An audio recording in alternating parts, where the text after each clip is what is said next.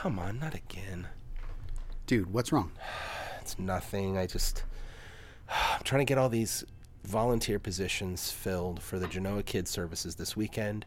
And once again, I'm short about three or four spots. I. You don't have anyone else you can call?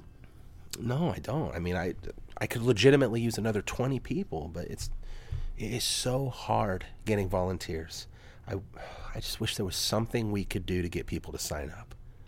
Oh, there is, Matt. There is.